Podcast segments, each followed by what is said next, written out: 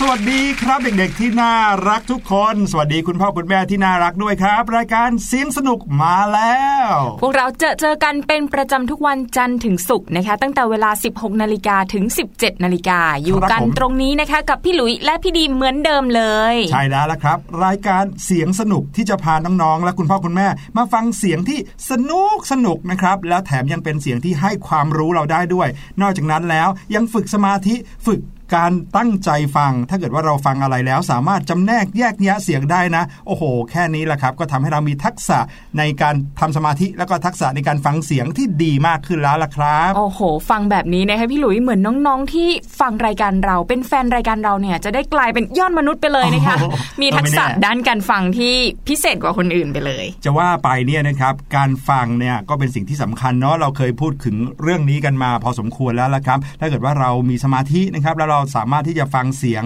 อะไรต่างๆ ได้ ไม่ใช่แค่หูของเราจะดีเท่านั้นนะครับค่ะแต่เราจะสามารถที่จะจับประเด็นจำแนกแยกแยะเสียงต่างๆ แล้วก็คิดถึงสิ่งเหล่านั้นได้อย่างถูกต้องได้อีกด้วย โอ้โห พูดถึงเรื่องการจับประเด็นเนี่ยสำคัญมากๆเลยนะคะ เด็กๆ เคยไหม พอคุณครูสั่งการบ้านมาอย่างหนึ่งแต่พอกลับไปถึงบ้านค่ะ ไปเตรียมอีกอย่างหนึ่งมาแทนอืมตอนเด็กๆ พี่ดิมเป็นบ่อยมากเลยอย่าง คุณครูสั่งให้เอาไม้ไผ่มา วันครับศุกร์อย่างเนี้ย พี่ดิมดันเอาไม้ไผ่ไปโรงเรียนวันพุธอืมจำผิดวันสลับวันถ้าไม่ตั้งใจฟังให้ดีใช่ครับ อันนี้ต้องกลับไปดูตารางสอนด้วยนะครับพี่ดิมว่าวันนี้มีงานประดิษฐ์ในเอ่อวิชาไหนวันไหนอะไรอย่างนี้ เด็กๆครับในช่วงของเอ่อหนึ่งสัปดาห์ที่เราเข้าไปที่โรงเรียนนี่นะครับที่เราไปโรงเรียนทุก ๆ อาทิตย์เนี่ย สิ่งหนึ่งที่พี่หลุยชอบที่สุดเลยนะฮะก็คือช่วงเวลาของการที่เราได้ประดิษฐ์สิ่งต่างๆนะครับอ่าในวิชาการประดิษฐ์ เดี๋ยวนี้เขายังมีชื่อเรียกวิชาเหมือนอย่างสมัยพี่หลุยเรียนโรงเรียนประถมอยู่หรือเปล่าก็ๆสไม่รู้มัยนะพวกเรานี่เขาเรียกกพอหรือเปล่าพี่ใช่หลุยวิชา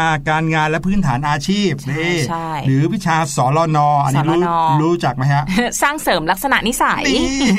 แล้วก็มีสปชอีกอันหนึ่งเนี่ยโอ้โหเชื่อว่าเด็กๆ คงจะยังเรียนกันอยู่นะฮะแต่วิชาอย่างกพออะไรเงี้ยนะฮะทำให้พี่หลุยเนี่ยได้ฝึกทำอะไรหลาย ๆ อย่างเลยนะอ่าเออมีสิ่งประดิษฐ์อะไรที่พี่หลุยคิดว่าตัวเองเนี่ยโอ้โหภาคภูมิใจมาก ๆ เลยโอ้โหสมัยเด็ก ๆทำโมบายอันหนึ่งนี่ก็ชอบมากแล้วนะฮะค่ะเราจะบอกว่านอกจากประไอ้ประดิษฐ์อะไรต่าง ๆ แล้วเนี่ยยังมีเรื่องของการเกษตรด้วยอืมอ่าบางทีคุณครูก็ให้เมล็ดพันธุ์กลับไปลองปลูกที่บ้านนะครับ ได้ลองทดลองปลูกอะไรก็จากวิชานี้เนี่ยแหละครับ ได้รู้จักการพรวนดิน ได้รู้จักการรดน้ำต้นไม้ แล้วก็เข้าใจว่าทำไมเราต้องรดน้ำต้นไม้ด้วยนะครับปกติก็เห็นคุณพ่อคุณแม่หรือว่าคุณปู่คุณย่าเนี่ยรดบ่อยๆอยู่แล้วนะครับ แต่ว่าพอเราได้รดเอง ได้เห็นต้นไม้ค่อยๆ โตด้วยตัวเองเนี่ยที่เราเป็นคนปลูกฝังเมล็ดลงไปในดินเนี่ยแล้วโตขึ้นมาได้เองเนี่ยนะครับโอ้ยภูมิใจมากเลยครับพี่ดิมใช่แล้วช่วงเวลานั้นนะคะทำให้น้องๆเนี่ยได้ฝึกสังเกตด้วยนะคะพี่หลุยอย่างง่าย ๆ เลยเรื่องของดอกไม้หรือว่าอืมดอกของต้นต่างๆ เนี่ยบางวันนะตอนเช้ามันบานขึ้นมาอ้าวตอนเย็นหุบแล้วโดยที่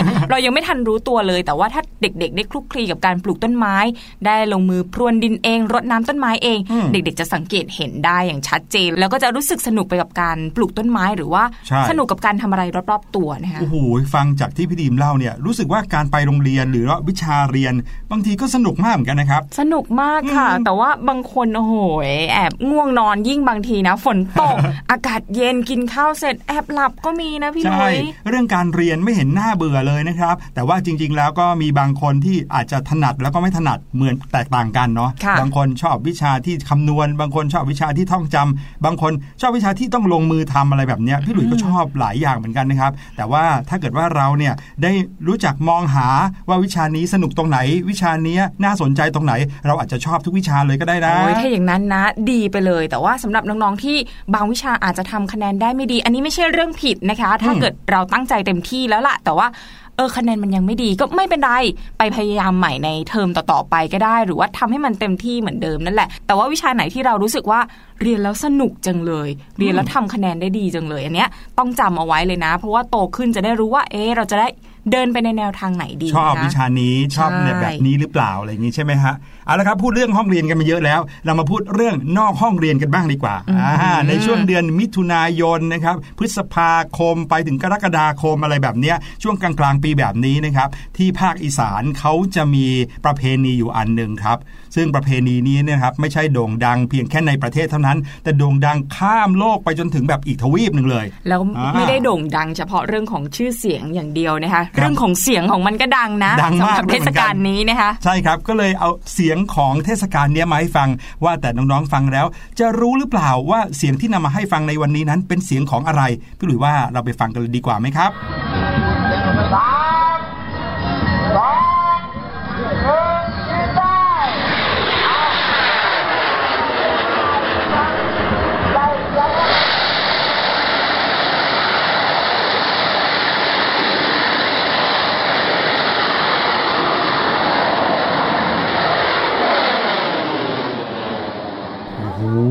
เป็นไงฮะ ฟังแล้วรู้สึกเหมือนกับว่ามีอะไรบางอย่างอะที่กับกำลังจุด แล้วก็กำลังลอยขึ้นไปบนฟ้าแน่ๆเลยอะคือแค่ได้ยินเสียงตอนเริ่มต้นก็รู้สึกว่ามันน่าตื่นเต้นจังเลย ถ้าเราได้ใช่อยู่ในเหตุการณ์นั้นจริงๆเนี่ยเราอาจจะแบบใจสั่นเลยนะใจเต้นเลยนะใช่ครับ ถ้าเกิดว่าน้องๆได้ยินเสียงดีๆเนี่ยนะครับเมื่อกี้นี้เนี่ยก็จะมีเสียงภาคด้วยนะ มีคนที่เขาภาคเลยโอ้โหตอนนี้เป็นอย่างนั้นอย่างนี้แล้วครับโอ้โหลอยขึ้นไปสูงมากเลยอ่าแสดงว่าน่าจะนึกภาพออกว่าหน้าตาหรือว่าเวลาที่กำลังมีเสียงนี้อยู่เนี่ยเป็นการทำอะไรกันอยู่ใช่อ่านะครับค่ะ พี่ดีมเฉลยน้องๆหน่อยฮะ เสียงที่น้องๆได้ยินไปเมื่อสักครู่นี้นะคะก็คือเสียงของการจุดบั้งไฟนั่นเอง บั้งไฟ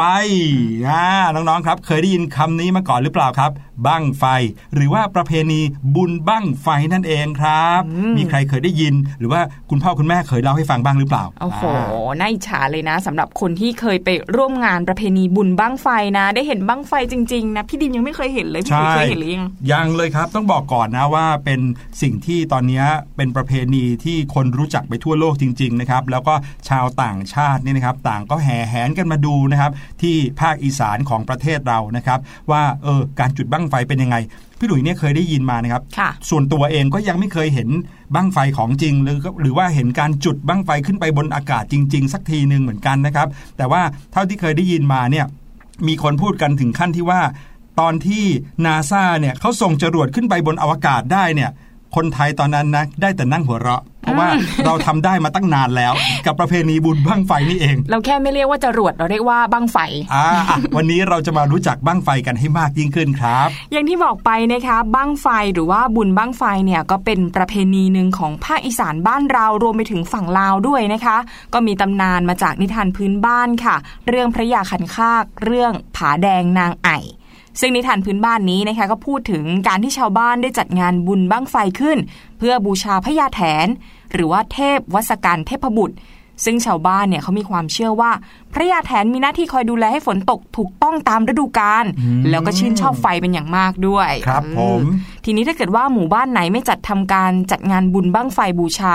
ฝนก็จะไม่ตกถูกต้องตามฤดูกาลทีนี้ก็แห้งแล้งเกิดภัยพิบัติกับหมู่บ้านนะคะ สำหรับการจัดงานประเพณีบุญบั้งไฟเนี่ยเด่นๆ คือในภาคอีสานแต่ว่าที่เด่นๆเลยคือจังหวัดยะโสธรค่ะครับผมซึ่งก็ได้รับการสนับสนุนจากการท่องเที่ยวแห่งประเทศไทยด้วย เพื่อให้ประชาสัมพันธ์งานประเพณีเป็นที่รู้จักแก่ชาวไทยและต่างประเทศ ตั้งแต่ปี 2523 นู่นเลยล่ะค่ะโอ้นานเกือบมากสี่สิบปีมาแล้วนะครับ ใช่แล้วล่ะค่ะงานประเพณีบุญบั้งไฟจังหวัดยะโสธรนะคะเขาจะจัดขึ้นในวันเสาร์อาทิตย์ สัปดาห์ที่ 2 ของเดือนพฤษภาคม เมื่อไม่กี่วันที่ผ่านมานี้เองนะคะ ทุกปีเลย ในงานเนี่ยจะโดดเด่นตรงวันก่อนแห่ ก็จะมีการประกวดกองเชียร์จำนวนมากรวมทั้งวันแห่บั้งไฟก็จะมีขบวนบั้งไฟแบบโบราณ และการรำเซิงแบบโบราณ จาก 9อำเภอของจังหวัดมาเข้าร่วมโอ้เลโหยแค่นี้ก็ฟังดูยิ่งใหญ่แล้วนะครับ นอกจากนี้นะคะยังพบว่าการจัดงานบั้งไฟในอดีตและปัจจุบัน ในพื้นที่จังหวัดร้อยเอ็ดก็มีความโดดเด่นไม่แพ้กันค่ะครับเก่าแก่แล้วก็มีมานานมีเอกลักษณ์เฉพาะตัวด้วย โดยเฉพาะที่อำเภอสุวรรณภูมิ มีจัดงานในทุกวันเสาร์และอาทิตย์ในสัปดาห์แรกของเดือนมิถุนายนในทุกปีเลยก็คือช่วงนี้นั่นแหละนี่ไงเริ่มแล้วค่ะ ก็ถือว่าเป็นงานที่มีบั้งไฟเอ สวยงามขนาดใหญ่มากที่สุด บั้งไฟเอ ก็คือลายสีภูมิ หรือว่าลายกันไกตัดนะคะ รวมทั้งขบวนรำสวยงามมากที่สุดของประเทศด้วย อย่างที่อำเภอพนมไพรเนี่ยมีการจัดงานในทุกวันขึ้น 15 ค่ำเดือน 7 ของทุกปี ตามรูปแบบประเพณีดั้งเดิมค่ะ แล้วก็มีการจุดบั้งไฟถวายมากที่สุดในประเทศ แต่ละปีนะคะจะมีบั้งไฟหมื่นบั้งไฟแสนบั้งไฟล้านรวมกันกว่า 1,000บั้งโอ้โหว่าแต่บั้งไฟหมื่นบั้งไฟแสนบั้งไฟล้านเนี่ยหมายถึงอะไรก็ไม่รู้เนาะหมายถึงแบบราคาหรือเปล่า น่าจะเป็นอย่างหรือหนั้มายนถึงเนี่ยความสูงอะไรอย่างงี้ อีกสิ่งหนึ่งที่น่าสนใจนะครับก็คืองานบุญบั้งไฟตะไลล้าน ที่บ้านกุดว่าตำบลกุดว่าอำเภอกุชินาราย จังหวัดกาฬสินธุ์ครับ ที่นี่เขาเป็นชุมชนภูไทยขาวเก่าแก่ ก่อตั้งหมู่บ้านมาประมาณ 150 ปีแล้วครับ เป็นบั้งไฟที่ขึ้นในแนวนอนนะฮะที่เรียกว่าตะไลนะครับไม่ใช่เป็นแท่งแล้วคราวนี้เป็นวงวงๆเป็นต้นแบบตะไลแห่งแรกของไทยเลย ซึ่งเป็นเอกลักษณ์เฉพาะตัวของบุญบั้งไฟ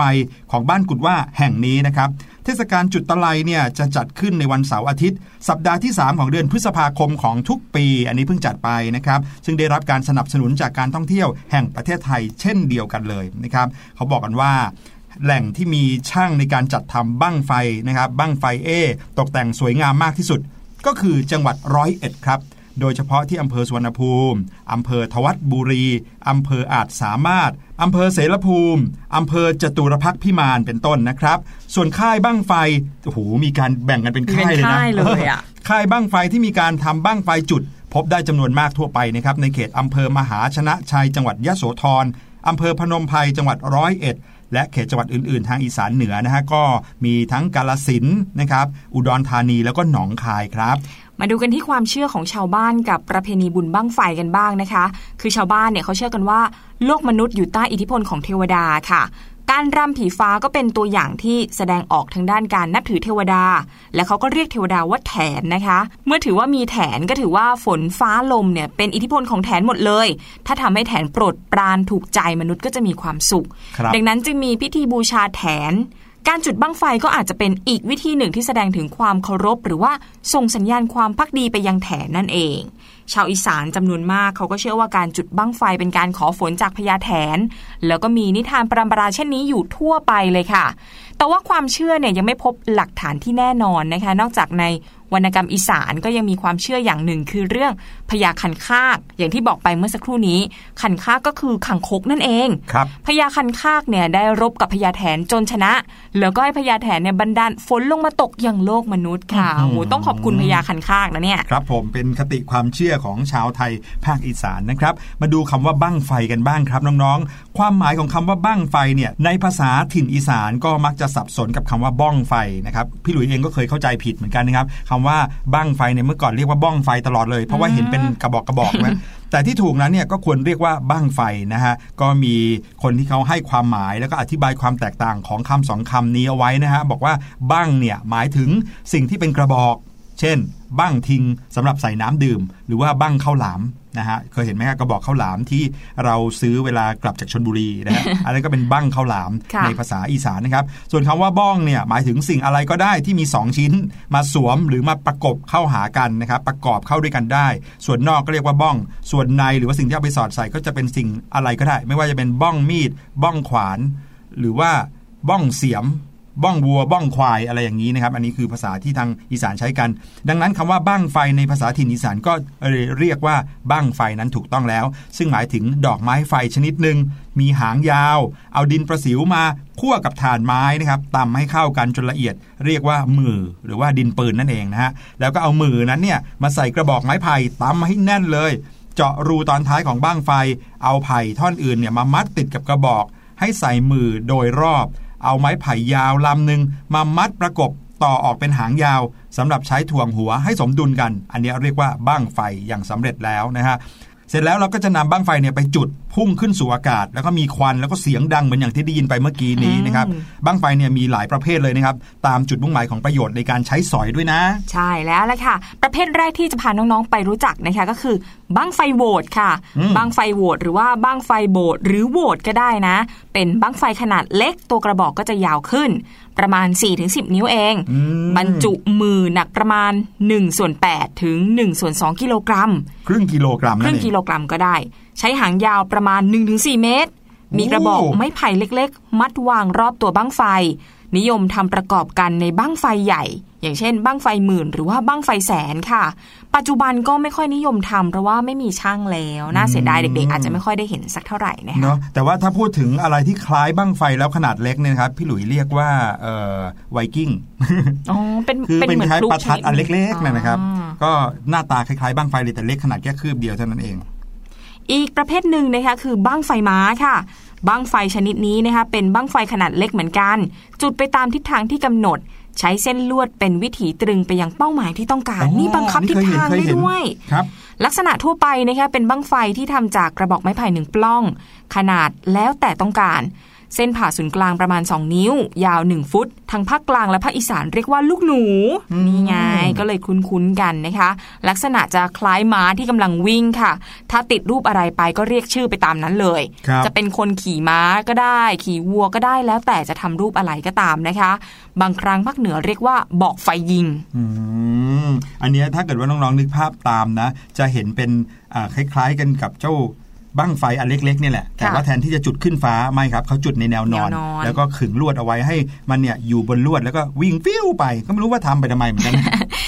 รู้จักบั้งไฟม้ากันแล้วนะคะ ทีนี้มารู้จักบั้งไฟช้างกันบ้างโอ้โหสารพัดสัตว์เลยครับบั้งไฟชนิดนี้ไม่มีหางค่ะ มีชื่ออีกอย่างหนึ่งว่ากระโพกหรือว่าตะโพก เวลาจุดเนี่ยไม่ได้ต้องการให้พุ่งขึ้นไปนะคะแต่ว่าต้องการให้มีเสียงร้องคล้ายกับช้างค่ะ อย่างนั้นเลย วิธีทำบั้งไฟก็ให้ใช้กระบอกไม้ไผ่ที่มีขนาดใหญ่ที่สุด ยาวที่สุดเพียงป้องเดียวครับให้มีข้อปิดทั้งสองด้าน ทุบไม้ไผ่ให้แตกเล็กน้อย เจาะรูเพื่อบรรจุมือแล้วก็ต่อชนวนเข้ารู แท่งมือทำจากมือถ่าน 3-4 อันนะคะโอ้อัดลงในไม้ไผ่ขนาดเล็กให้แน่นเลย แล้วก็ผ่าเอาแท่งมือออกมาคล้ายกับข้าวหลามค่ะครับให้ได้แท่งประมาณ 3 นิ้ว การจุดก็นิยมต่อพ่วงชนวนบ้างไฟใหญ่เวลาจุดชนวนผ่าจะเกิดเสียงดังเหมือนกับเสียงช้างร้อง นิยมวางต่อกันเป็นช่วงๆกระบอก ถ้าต้องการให้มีเสียงดังยังไง ก็จะมีเทคนิคในการเกิดเสียงนั้นโอ้ๆโหด้วอยย่างนี้ร้องทีก็ร้องหลายตัวเลยนะหลายตัวเลยเพราะว่าเอามาต่อกันนะคะ โอ้โห ไม่ธรรมดาเลยนะฮะ หมดแล้วยังครับเรื่องของประเภทของบั้งไฟ ยังมีอีกค่ะอ๋อเหรอก็คือบั้งไฟแสนอย่างที่พี่หลุยถามไปว่าเป็นยังไงนี่มาฟังเลยบั้งไฟแสนนะคะเป็นบั้งไฟขนาดใหญ่ที่สุดเลยค่ะ บรรจุดินปืนหนัก 120 กิโลกรัมขึ้นไปโอ้โหขึ้นไปด้วยนะ 120 กิโลกรัมเนี่ยหนัเป็กนมากอย่างต่ำครับบั้งไฟขนาดนี้นะคะทำยากที่สุด ต้องอาศัยความชำนาญเป็นพิเศษ เพราะว่าถ้าเกิดแตกแล้วเนี่ยจะเป็นอันตรายมากเลย เพราะฉะนั้นก่อนทำบั้งไฟก็จะมีการทำพิธีกรรมบวงสรวงให้ถูกต้องตามหลักการอืมการทำบั้งไฟด้วย ครับผม เมื่อทำเสร็จแล้วนะคะก็จะมีการตกแต่งประดับประดาบั้งไฟด้วย ให้สวยงามให้เนอะสวยงาม เรียกได้ว่าคล้าย ๆ กับเป็นพระเอกของงานบุญบั้งไฟในแต่ละที่เลยก็ว่าได้นะถ้าอันใหญ่แล้วก็หนักขนาดนี้นะฮะใช่แล้วแหละค่ะ ส่วนอีกอันคือบั้งไฟตะไลค่ะ ความยาวประมาณ 9-12 นิ้วนะคะรูปร่างกลมๆ มีไม้บางๆ แบนๆ เป็นวงกลมครอบหัวไทยบั้งไฟ เมื่อพุ่งขึ้นสู่ฟ้าไปโดยทางขวางก็คือไปทางแนวนอน ครับบั้งผมไฟอันนี้ตะไลจะเป็นเหมือนคล้ายๆ วงแหวนนะครับ แล้วก็บินขึ้นไปนะฮะค่ะอีกอันคือบั้งไฟตื้อ บั้งไฟตื้อหรือว่าบั้งไฟกระแตนั่งต่อนะคะ เป็นบั้งไฟขนาดเล็ก มีหางสั้น วิธีทำคือตัดกระบอกไม้ไผ่ขนาด 1 นิ้วครึ่ง ยาว 3 นิ้ว อัดมือให้แน่นประมาณ 2 นิ้ว ใช้มือฐาน 3 หรือว่าฐาน 4 อัดด้วยเถียดไม้ให้แน่น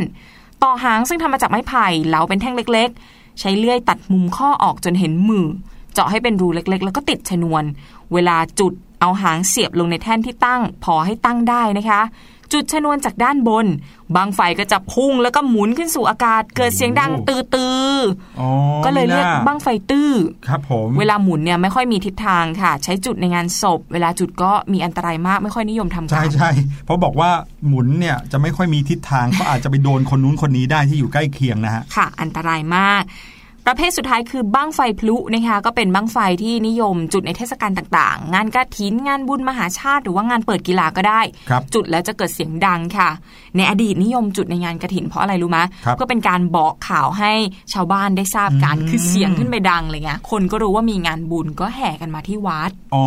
เป็นอย่างนี้นี่เองอู้แสดงว่าใช้ประโยชน์ได้หลายหลากหลายทางเหมือนกันนะไม่ใช่แค่แค่เป็นการจุดเล่นในเทศกาลนะครับแต่ว่าจุดแล้วก็มีประโยชน์หลาย ๆ ด้านนะครับเป็นการสื่อสารให้แก่กันด้วยในพื้นที่ในชุมชนเดียวกัน โอ้โห นี่ก็คือเรื่องราวของ บั้งไฟ ต้องบอกน้องๆ แล้วก็คุณพ่อคุณแม่ก่อนครับ ว่านี่เป็นเพียงแค่เรื่องราวส่วนหนึ่งเท่านั้นเองของบั้งไฟนะฮะค่ะยังมีเรื่องราวประวัติศาสตร์นะครับ รวมไปถึงวิธีการทำอะไรอีกมากมายเลย แต่ว่าจะดีถ้าเกิดว่าพวกเราได้ไปเห็นด้วยตาตัวเองนะครับ หรือว่าได้ไปลองทดลองมองดูนะครับ ยืนดูตอนที่เขากำลังจุดจริง ๆ แต่ว่าต้องรักษาระยะห่างๆหน่อยนะเออเพราะว่าพี่หลุยเคยเห็นในโทรทัศน์เนี่ยงานบุญบั้งไฟเวลาเขาจุดทีนะครับคนยืนห่างกันเป็น 10บสเมตรเลยนะครับใช่ค่ะเพื่อป้องกันอันตรายที่เกิดขึ้นครับ ค่ะ และนี่คือเรื่องราวของบั้งไฟที่เรานำเสนอกันนะคะ เดี๋ยวเราจะพักกันสักครู่ ช่วงหน้าก็ยังมีเรื่องที่น่าสนใจให้น้องๆติดตามกันอีกนะคะ รอติดตามกันในช่วง Learning Song ค่ะ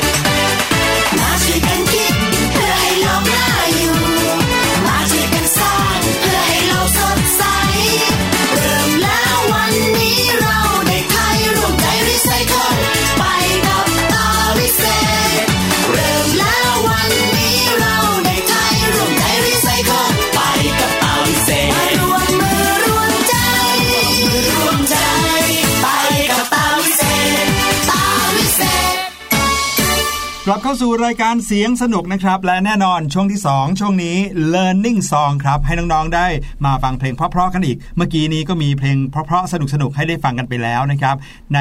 รายการเสียงสนุกเนี่ยแทบจะเป็นรายการเดียวในในนี้เลยก็ว่าได้ ที่ค่ะมีเพลงเด็กให้ฟังเยอะที่สุดเลยนะครับโอ้โหเพราะฉะนั้นใครที่อยากจะฟังเพลงเด็กนะครับ เพลงสนุกๆนะครับก็สามารถย้อนกลับมาฟังกันได้หมดเลยนะครับไม่ว่าจะเป็นที่ไหนเมื่อไหรอย่างไรนะครับ ก็สามารถฟังแล้วก็เจอกันแบบนี้ได้ครับค่ะ แต่ว่าไม่ใช่ว่าน้องๆฟังพี่หลุยแล้วนะ ไปย้อนฟังแต่เพลงไม่ยอมฟัง สาระดีๆที่พวกเรานำมาฝากนะคะ อย่างช่วง learning song เนี่ยก็มีทั้งเพลงสนุกๆแล้วก็เป็นเรื่องราวข้อมูลที่มีประโยชน์ให้กับน้องๆ ในชีวิตประจำวันด้วย ใช่ครับ อย่างเพลงที่กำลังจะเอามาฝากกันในวันนี้นะครับเป็นเพลงที่ชื่อว่าไม่เอาโฟม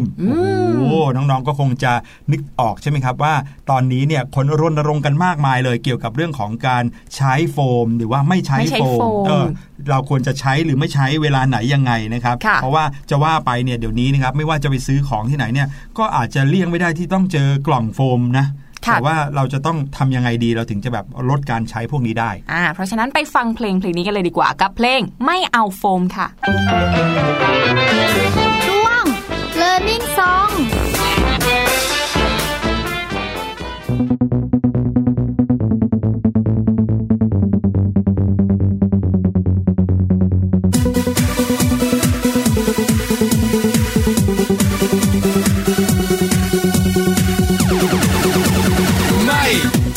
ไม่ไม่เอา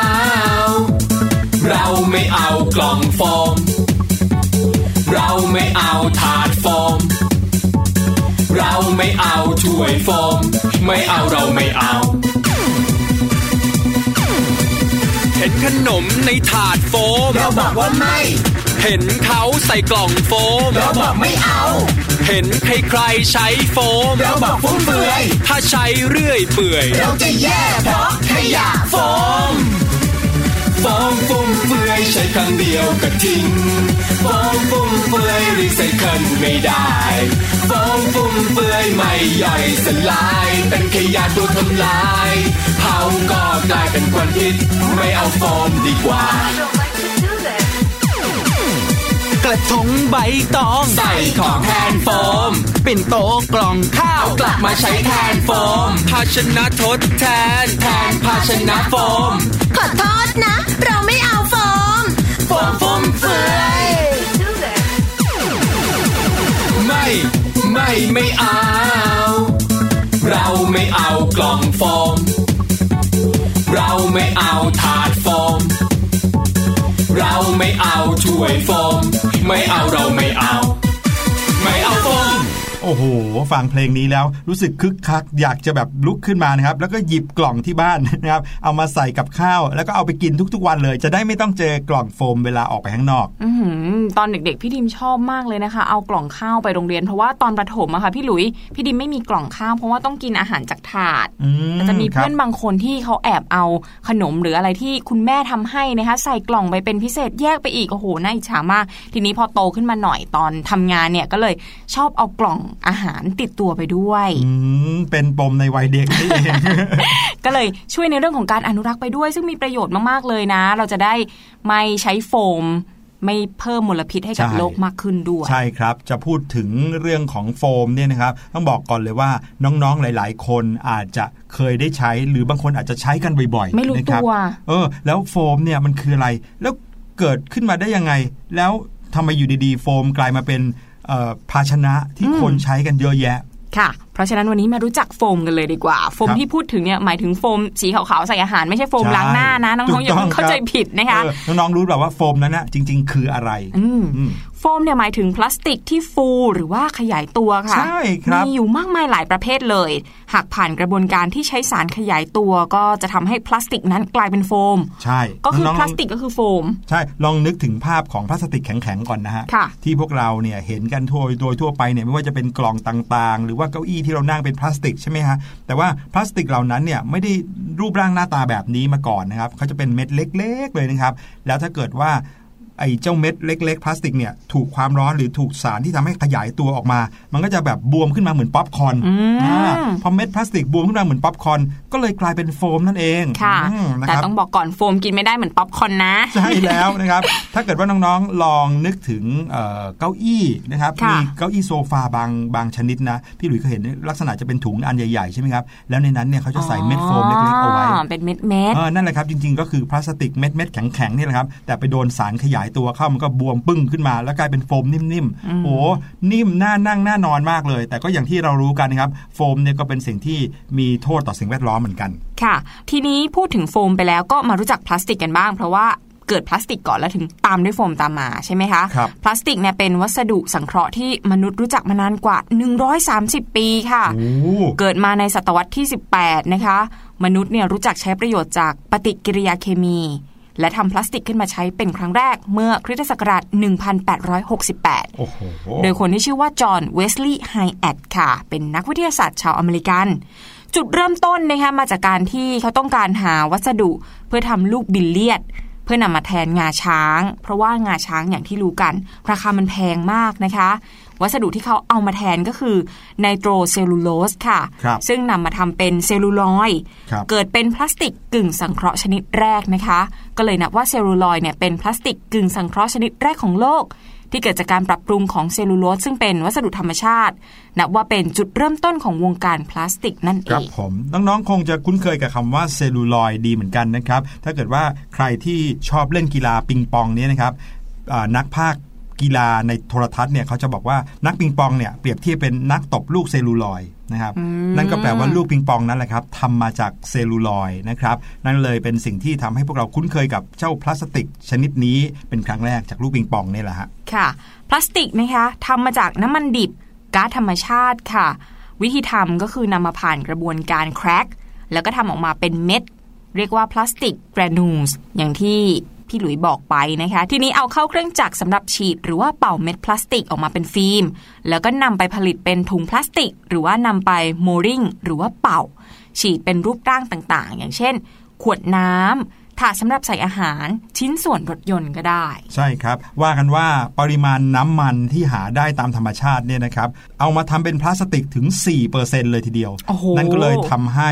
บรรดาพลาสติกที่มีอยู่ในโลกนี้ถึงได้มากมายเหลือเกิน แล้วก็กลายเป็นขยะที่ทำให้สิ่งแวดล้อมของโลกเรานั้นแย่ลงนะครับ นั่นก็เป็นเพราะว่าพลาสติกที่ผลิตขึ้นมาจากการขุดเจาะน้ำมันนั่นเองนะครับค่ะทีนี้น้องๆก็จะเห็นภาพของพลาสติกกันเยอะแยะแล้วเมื่อก่อนเนี้ยบ้านพี่หลุยเองอะก็ทำอาชีพฉีดพลาสติกเหมือนกันนะครับอ๋อเรื่องมันเออเป็นอย่างนี้นี่เองมาจากพี่หลุยนี่เอง ไม่ใช่เออจะบอกว่า เจ้าพลาสติกเนี่ยนะครับเป็นสิ่งที่ทำให้เกิดมลภาวะ หรือเกิดมลพิษได้หลายอย่างเลยนะครับไม่ว่าจะเป็นมลพิษทางเสียงถามว่าเสียงได้ยังไงโอ้นั่นน่ะเออสิเวลาที่เอ่อโรงงานพลาสติกเขาจะทำการฉีดพลาสติก หรือว่าเป่าพลาสติกเนี่ยนะครับ เจ้าเครื่องจักรกลในโรงงานนั้นนะเสียงจะดังมากเลยอ่าพี่หลุยก็เคยใช้ชีวิตอยู่ในโรงงานนั้นเหมือนกันนี่น่าล่ะพี่ดิมเรียกพี่หลุยทีไรพี่หลุยไม่ค่อยได้เอยิอนหูตึงแล้วไม่ใช่นะครับจะบอกว่าน้องๆจะได้นึกภาพตามออกได้ว่าพลาสติกจริง ๆ แล้วเนี่ยนะครับไม่ว่าเรามองไปจะเห็นเป็นขวดน้ำเห็นเป็นกล่องใส่อาหาร เห็นเป็นเก้าอี้ เห็นเป็นจอโทรทัศน์หรืออะไรก็ตามที่ทำมาจากพลาสติกเนี่ยนะครับทั้งหมดทั้งมวลมาจากน้ำมันทั้งนั้นเลยนะครับ แล้วเขาก็เอามาทำให้กลายเป็นเม็ดเล็กๆๆๆๆแล้วเม็ดเล็ก ๆ เหล่านั้นเนี่ยก็มีหลายสีนะครับบางทีก็เป็นเม็ดสีขาวๆแต่ว่าผสมสีผงๆลงไปทำให้พลาสติกนั้นมีหลายสีนะครับและเจ้าเครื่องจักรที่พี่ดีมบอกเมื่อกี้นะครับที่เอาไว้ฉีดหรือเป่าเม็ดพลาสติกนี่นะครับเขาก็จะมีขนาดใหญ่โตมโหฬารมากใหญ่กว่ารถหนึ่งคันซะอีกโอ้โหนะครับเครื่องจักรเนี้ยจะทำหน้าที่หลอมเม็ดพลาสติกครับจากที่เป็นเม็ดเล็ก ๆๆๆเหมือนอย่างเม็ดก้อนกรวดอย่างนี้ยนะครับก็ก็ทำให้หลอมจนกลายเป็นของเหลวหนืดๆเสร็จแล้วเขาก็ฉีดลงไปในแม่พิมพ์ครับ แม่พิมพ์นั้นน่ะก็อาจจะเป็นรูปร่างเหมือนอย่างที่น้องๆเห็น เช่น เป็นรูปเก้าอี้ เป็นรูปจอคอมพิวเตอร์ หรือเป็นรูปโทรศัพท์ หรืออะไรก็ตามแต่ที่เป็นพลาสติกเนี่ยนะครับ แต่ถ้าเกิดว่าเป็นอย่างขวดนะครับ เขาจะใช้วิธีการเป่านะครับ เป่าลงไปแล้วทำให้กลายเป็นขวดกลมๆขึ้นมาหรือขวดเหลี่ยมๆก็แล้วแต่แม่พิมพ์ นั่นก็เลยทำให้พลาสติกเนี่ยเกิดขึ้นมาได้เป็นรูปเป็นร่าง ไม่ว่าจะเล็กจะใหญ่จะสีอะไรได้ตามใจชอบเลยนะนะครับ ก็คือขั้นตอนของการผลิตพลาสติกนั่นเองนะครับ ทีนี้พอพลาสติกกลับมาเป็นโฟมแล้ว โหมีอันตรายยังไงครับพี่ดิม อันตรายมากค่ะ คือตอนนี้นะคะยุคสมัยเปลี่ยนไป หลายคนก็เร่งรีบการไปทำงานหรือว่าการไปเรียนหนังสือนะคะ ก็ชินกับการรับประทานอาหารกล่องอาหารสำเร็จรูป เพราะว่ามันสะดวกรวดเร็วแล้วก็ประหยัดหาซื้อง่ายด้วย แต่ว่าก็ลืมไปว่า เอ๊ะมันจะมีผลเสียกับสุขภาพหรือเปล่านะคะ และด้วยสภาพเศรษฐกิจในปัจจุบันที่สินค้าอุปโภคบริโภคราคาแพงพ่อค้าแม่ค้าเขาก็ต้องปรับตัวหาวิธีลดต้นทุนเพื่อให้ได้กำไรมากขึ้นใช่คนส่วนใหญ่ก็เน้นอิ่มถูกเร็วอยู่แล้วนะทำให้อาหารประเภทข้าวกล่องแกงถุงเนี่ยฮอตฮิตเลยเป็นตัวเลือกอันดับต้นๆเลย คนก็เลยละเลยเรื่องของอันตรายของสุขภาพที่แฝงมากับวัสดุที่ใช้บรรจุอาหารอย่างโฟมนั่นเอง ใช่ครับ นอกเหนือจากจะเป็นพิษต่อสิ่งแวดล้อมแล้ว เจ้าของเหล่านี้พลาสติกเหล่านี้ที่เอาไว้บรรจุอาหารเนี่ยต่อให้เขาบอกว่าพลาสติกนี้ใช้บรรจุอาหารได้ก็ตามนะครับแต่ก็มีผลหรือว่ามีโทษต่อร่างกายของเราด้วยเหมือนกันครับ ใช่แล้วล่ะค่ะเพราะว่าโฟมที่ใช้บรรจุอาหารเนี่ยผลิตมาจากวัสดุพอลิเมอร์ ชนิดพอลิสไตรีน พอนำมาบรรจุอาหารร้อนและอาหารทอดนะคะ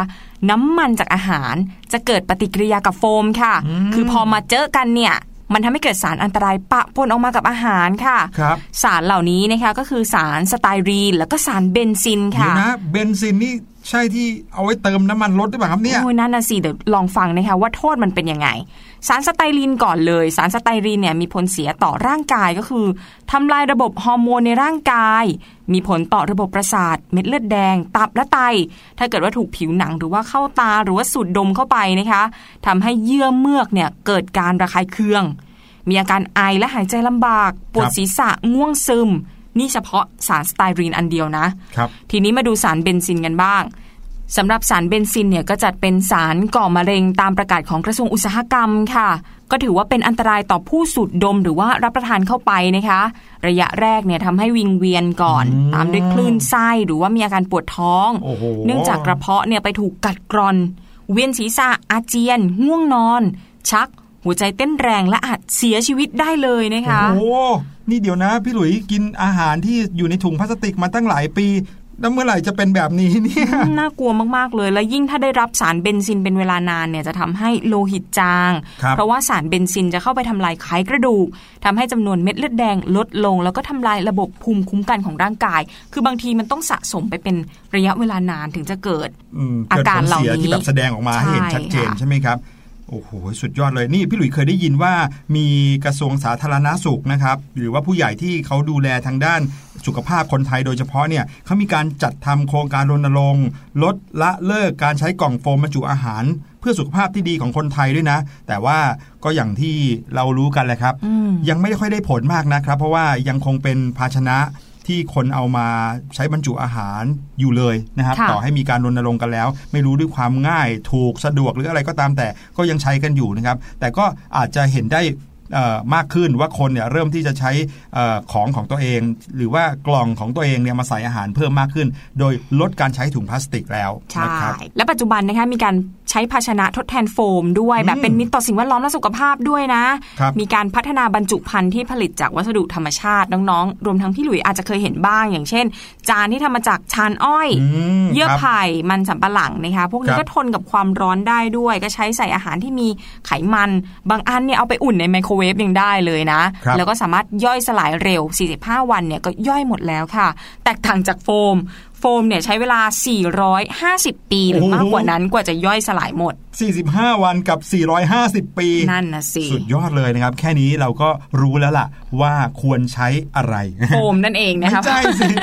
ควรจะใช้อะไรมาบรรจุอาหารนะครับ ถึงจะอันตรายกับร่างกาย แล้วก็อันตรายต่อสิ่งแวดล้อมน้อยที่สุดครับ อืม เพราะฉะนั้นนะคะวันนี้เด็กๆ ตั้งปณิธานไว้เลยครับในหนึ่งวันนะถ้าเราสามารถลดละเลิกการใช้โฟมได้ก็ถือว่าเป็นการช่วยโลกไปอีกทางหนึ่งด้วย ใช่นะคะวันละหนึ่งชิ้นก็ยังดีนะครับ แล้วพอเราเริ่มที่จะลดได้ เดี๋ยวก็จะลดมากขึ้นมากขึ้นมากขึ้นครับ หาภาชนะอื่นๆ อย่างเช่นปิ่นโตเนี่ยที่ทำมาจากสแตนเลสใช่เราก็ยังสามารถใช้แล้วก็ใช้ซ้ำได้ด้วยนะ ล้างเสร็จก็ใช้ต่อได้นะครับ หรือบางทีเนี่ยถ้าเกิดว่าจะซื้อขนมใน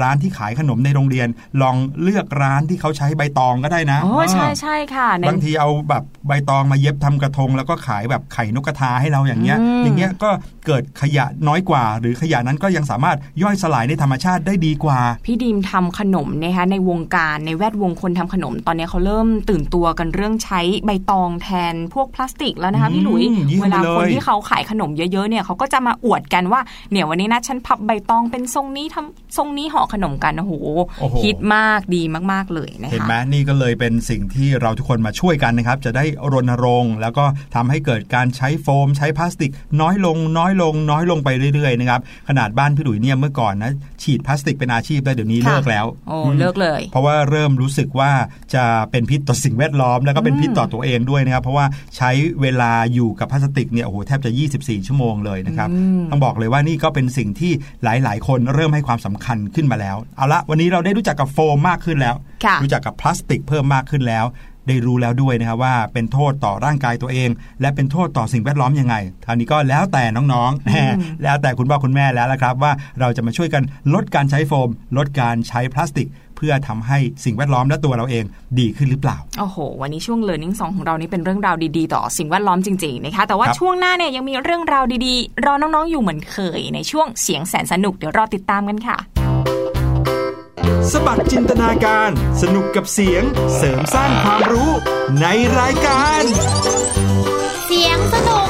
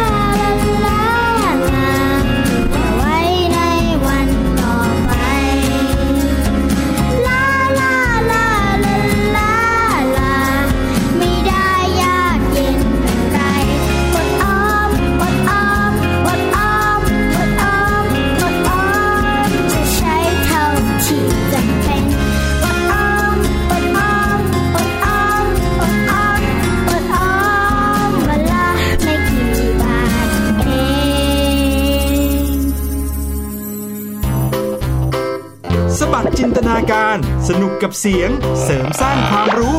ในรายการ เสียงสนุก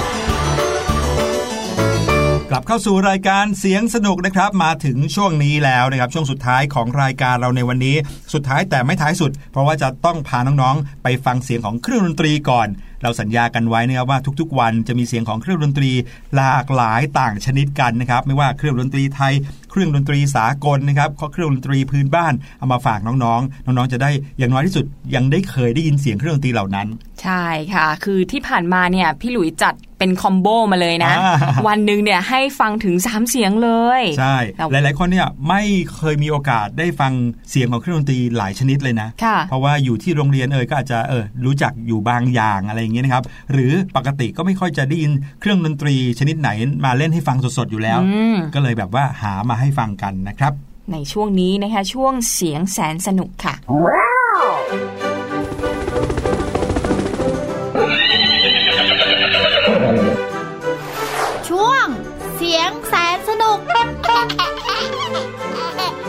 สียงแสนสนุกในวันนี้นะครับจะพาน้องๆมาฟังเสียงของเครื่องดนตรีพื้นบ้าน ช่วงนี้นะครับพี่หลุยอยู่กับเครื่องดนตรีพื้นบ้านเยอะนะครับมีมาให้น้องๆฟังกันทุกวันเลยนะครับแต่ว่าคำว่าเครื่องดนตรีพื้นบ้านเนี่ยก็หมายถึงเครื่องดนตรีที่มักใช้เล่นแต่ใน พื้นที่แถวๆนั้น บริเวณนั้นจังหวัดใกล้เคียงแถวๆนั้นนะครับไม่ได้เป็นเครื่องดนตรีที่เล่นกันโดยทั่วไป ไม่ว่าจะในประเทศหรือว่าในระดับสากล แต่ว่าเครื่องดนตรีพื้นบ้านเนี่ยก็มีเอกลักษณ์เฉพาะตัวนะครับไม่ว่าเสียงที่เป็นเอกลักษณ์ วิธีการเล่นที่เป็นเอกลักษณ์ หรือว่าประวัติที่มาที่เป็นเอกลักษณ์โอ้โห แต่ละอันเนี่ยน่าสนใจทั้งนั้นเลยโอ้โห พูดซะขนาดนี้แล้ว เปิดให้น้องๆฟังเลยดีไหมคะน้องๆอยากจะทายกันแล้วว่าเสียงเครื่องดนตรีที่พี่หลุยนำมาฝากวันนี้คืออะไรคะไปฟังกันเลยครับเสี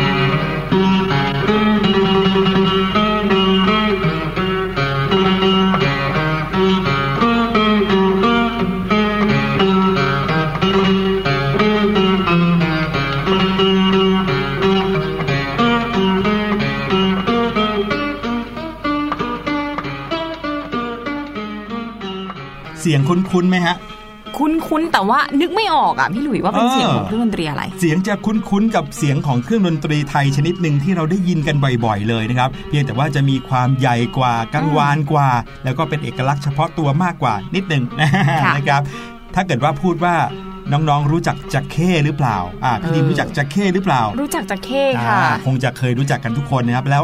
รายการเสียงสนุกของเราก็เคยเอาเสียงจักเข้มาฝากน้องๆด้วยนะวันนี้นะครับเครื่องดนตรีที่เอามาฝากไปเมื่อกี้นี้ที่ได้ยินกันเมื่อกี้นี้ ก็มีความคล้ายจักเข้แบบเกือบสุดๆไปเลยอ่านะครับแล้วชื่อของเขาก็เหมือนจักเข้ด้วยนะครับค่ะก็คือชื่อจักเข้กระบือครับ โอ้โหจะเข้กระบือสรุปว่าเป็นจระเข้หรือกระบือกันแน่คะเนี่ย เป็นจักเข้ครับผมจักเข้นะคะเป็นจักเข้แต่ว่าเรียกว่าจักเข้กระบือ เพราะว่าเขามีความเป็นเอกลักษณ์ของเขานะครับจักเข้กระบือนั้นเป็นเครื่องดนตรีประเภทดีดชนิดหนึ่งนะครับ ซึ่งเป็นเครื่องดนตรีประเภทดีดในแนวนอนอ่าถามว่าแนวตั้งแนวนอนนะคืออะไร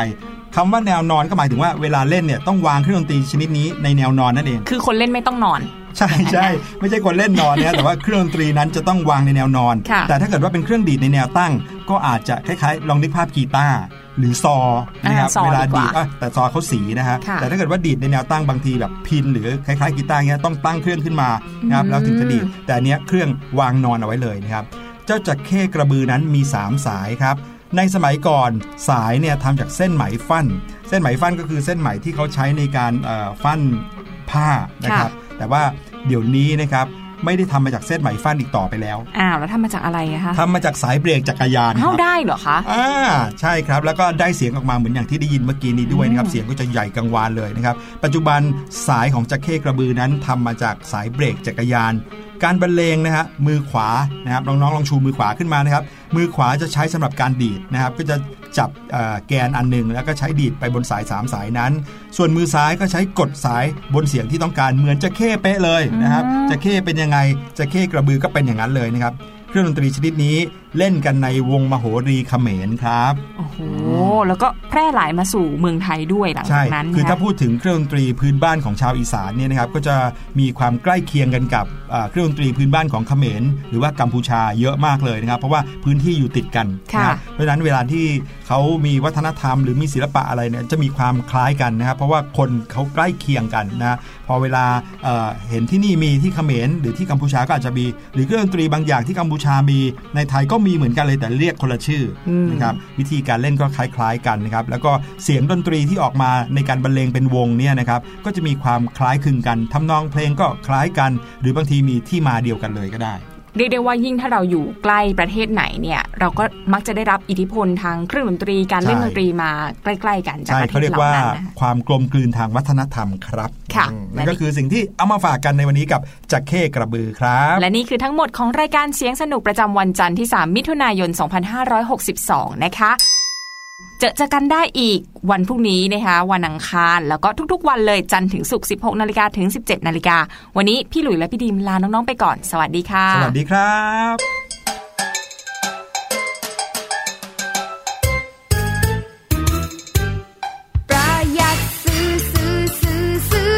ที่จำเป็นเท่าที่จำเป็นไม่จำเป็นไม่เอา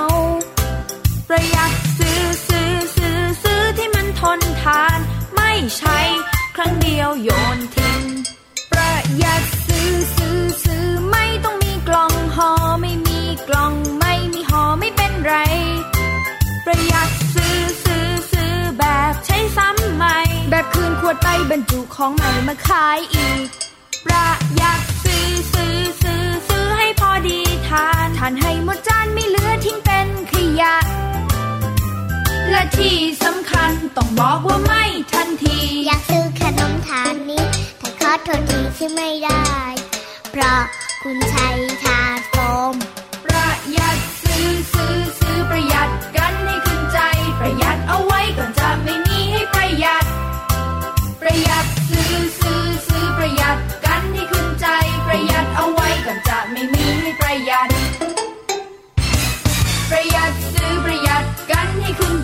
ประหยัดเอาไว้ก่อนจะไม่มีให้ประหยัด